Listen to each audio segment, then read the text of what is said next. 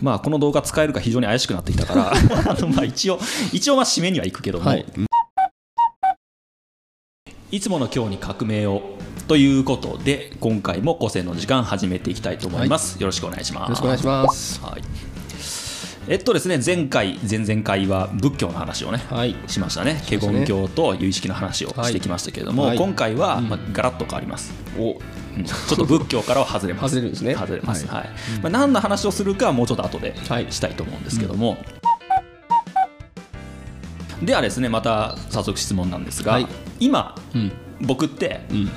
ここにいますよねいらっしゃいますね。見えてますよ。これね、はい。うん。そうそうそう、これねもしヒロさんが今あっち向いた瞬間に僕いなくなってるんですって言ったらどう思います？え僕が向こう向いてる間に？そう要するに確認できない状態、まあ、隣の部屋に行ったでもいいですよ。ああうん。この撮影の後に、うん。実はヒロさん見てない時に僕ブラジルにいたんですって言ったとしたらヒロさんはどうその時どう僕のことどう思いますかってことですああそういうことね。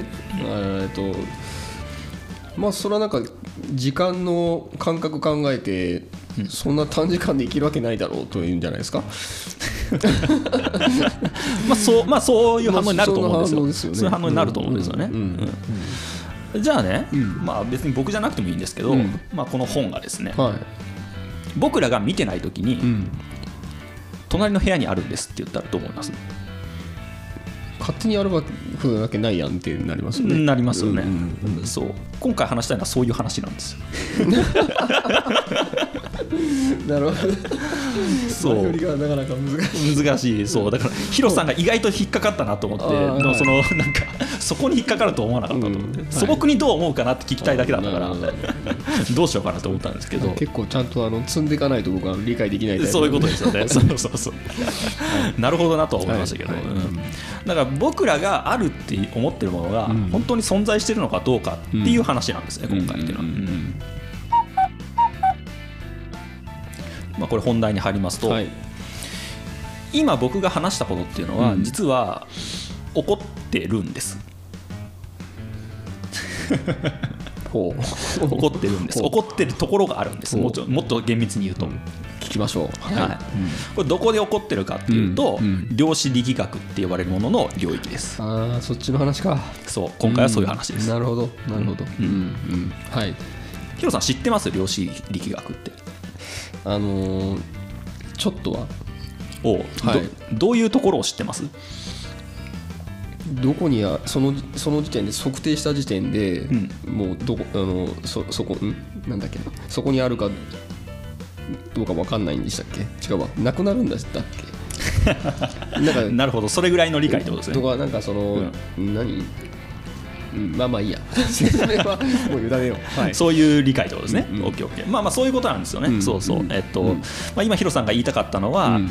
測定っていう行為自体が、うんその測定されるものの動きを決定してしまうっていうことなんですよ、うんうんうんうんでそれ量子の世界ではそういうことが起こってますよって話で、うんだから純粋に観察ってできないんだってことなんですよ、うんうんうん観察することによって観察されるものが影響されてしまうから、はいはい。っていう話ですね、うんうんで量子って何かっていうと、まあ、ものすごい小さい物質だと考えてもらったらいいです、素粒子って呼ばれるね、えー例えばあーなんだ原子とか、はい。で電子とか、うん。光子ですね、うん光の粒とか、なんかそういったもののことを言うんですけど、そうそういうものの動作というか、まあ動き、うん。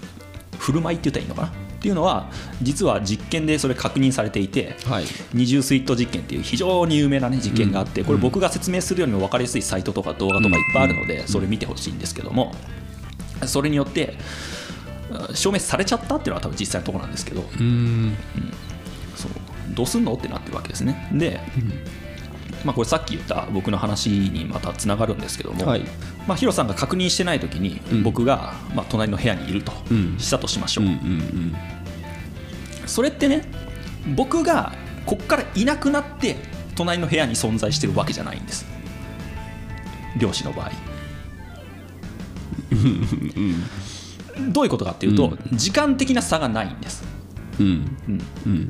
どっちにもいるって考えるんです漁師の場合。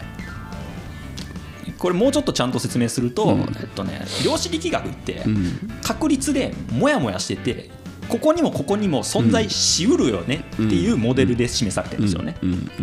例えば原子核って原子核のモデル分子モデルでもいいんだけどもなんかこういうなんか枝粒があって枝が生えてて、うん。で1個核があってうん。また枝が生えててみたいな、うん。なんかそういう 3D の立体みたいな風にね、僕らは多分習ってると思うんですけど、はい。うん。今の最新の原子モデルっていうのは、うん。もっとね霧みたいにもやーんとしてるんですよ。原子自体が括弧として原子っていう風に存在してるんじゃなくて、うん。ここにも存在しうるしあそこにも存在しうるっていう状態を、まあ、霧でしか表せないから僕らっていうのは、こういうもやーんってしたものとして表されてます、うん。重要なのはうん僕らが観察するっていうことと観察されるっていうところを切り離して考えられない、えーだからこの本っていうものとはい。僕っていうものをうん。もはや切り離して考えられないんだっていう認識が非常に重要なんですよね。でこれね、まああのどうだろうな。気づいた人いたらすごく偉いなと思うんですけど、うん。これで。あのこれがね時事無芸北海とかのあの四北海の話とつながるんですよ。さっき違う話するって言ったん違う話するって言ったけどつながるんですよ。だからそうそう量子力学がそれにつながってくるって話をしたかったんですけど、うんそう。要するにこの本って僕らの認識とは関係なく存在するよねっていうのが自北海の話です、個々単体で存在してるっていう、でも量子力学が示したのはそうじゃなかったんですよね、うん。観察する人がいて初めてこれは存在するんです、はいはいはい。うん。うん。だからここのここのつながりは、うん僕とこの本とのつながりはうん。切り離せないんですよね、うん。っていうことを物理的に証明したのがこの量子力学のすごいところなんですよ、うん。仏教ってなんだかんだ言って考え方とかうん。思想なんですよ、うん。うん。そういうふうに考えられるよねっていう話なんですよ、うん。あくまでも、うん。でも量子力学はもう実験してうん。そうなってますっていう。うんってなっちゃったんですよ、うんうんそれまでの要するに物理学っていうのは、うん。観察しても別に観察されたものに影響を与えるっていう前提では何もやってないわけです。そうね。うんうん例えばなんかボール転がす実験とかやったとしてね、うんうん。見てたらボール転がらなか転がらなくなるみたいなことは起こらないわけですよね、普通にうんうんだから別に誰が見ていようが、ボールは一定して転がるし、うん。同じ坂で同じ風に転がしたら同じように転がると同じ抵抗で転がるみたいな話になるわけですよね、でそれは実は幻想だったってことですよね。うん。うんまあまあと特に量子力学の世界から見ればね。から見れば、うんうん。そう。うんでも僕らの最小単位でそれが起こってるってことは、うん。単位がでかくなっただけだから、うん。物体ってうん。結局、うん。起こってるんですよ。うん。まあこれどどうどう理解するかですよね。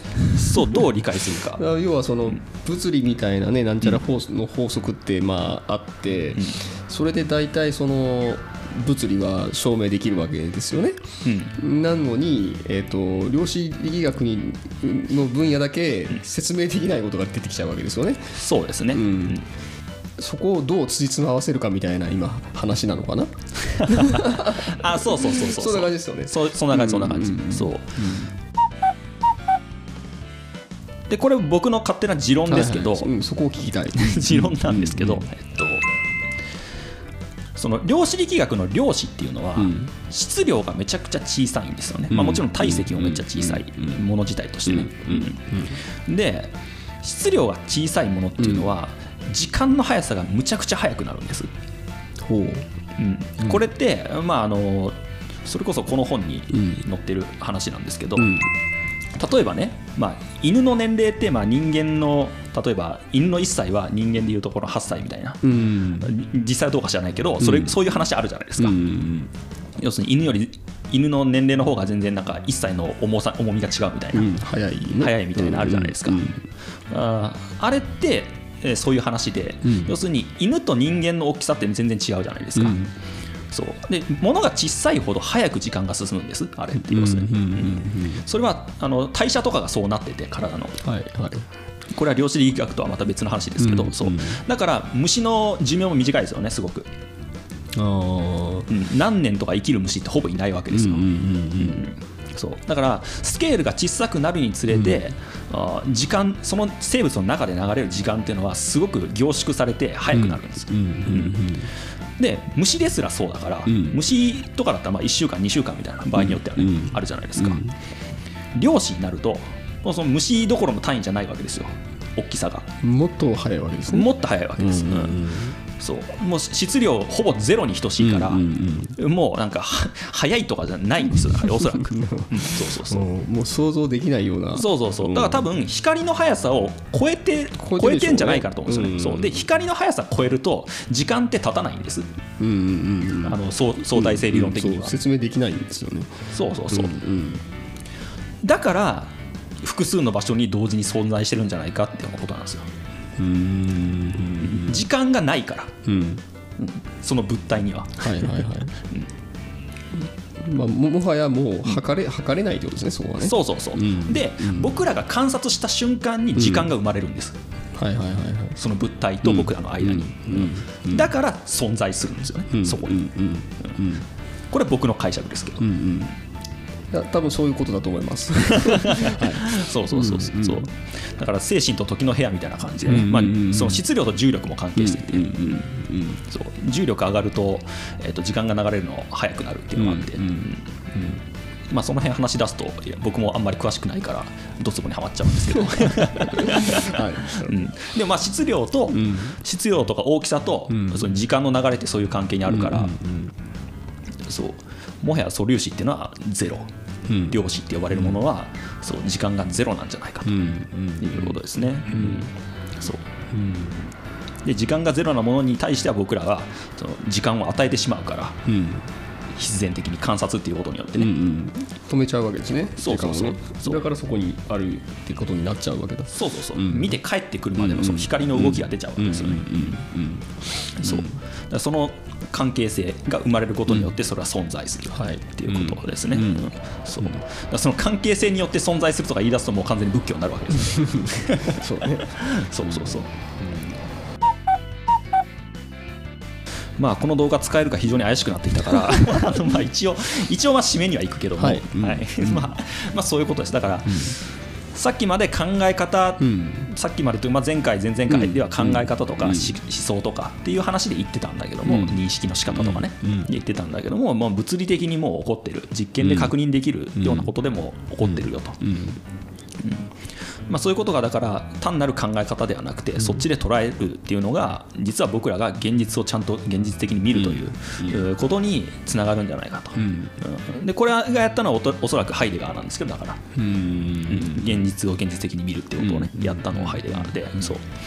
でそういうものとおつなげて理解するとより理解が進むんじゃないかなと思います。はい。はい。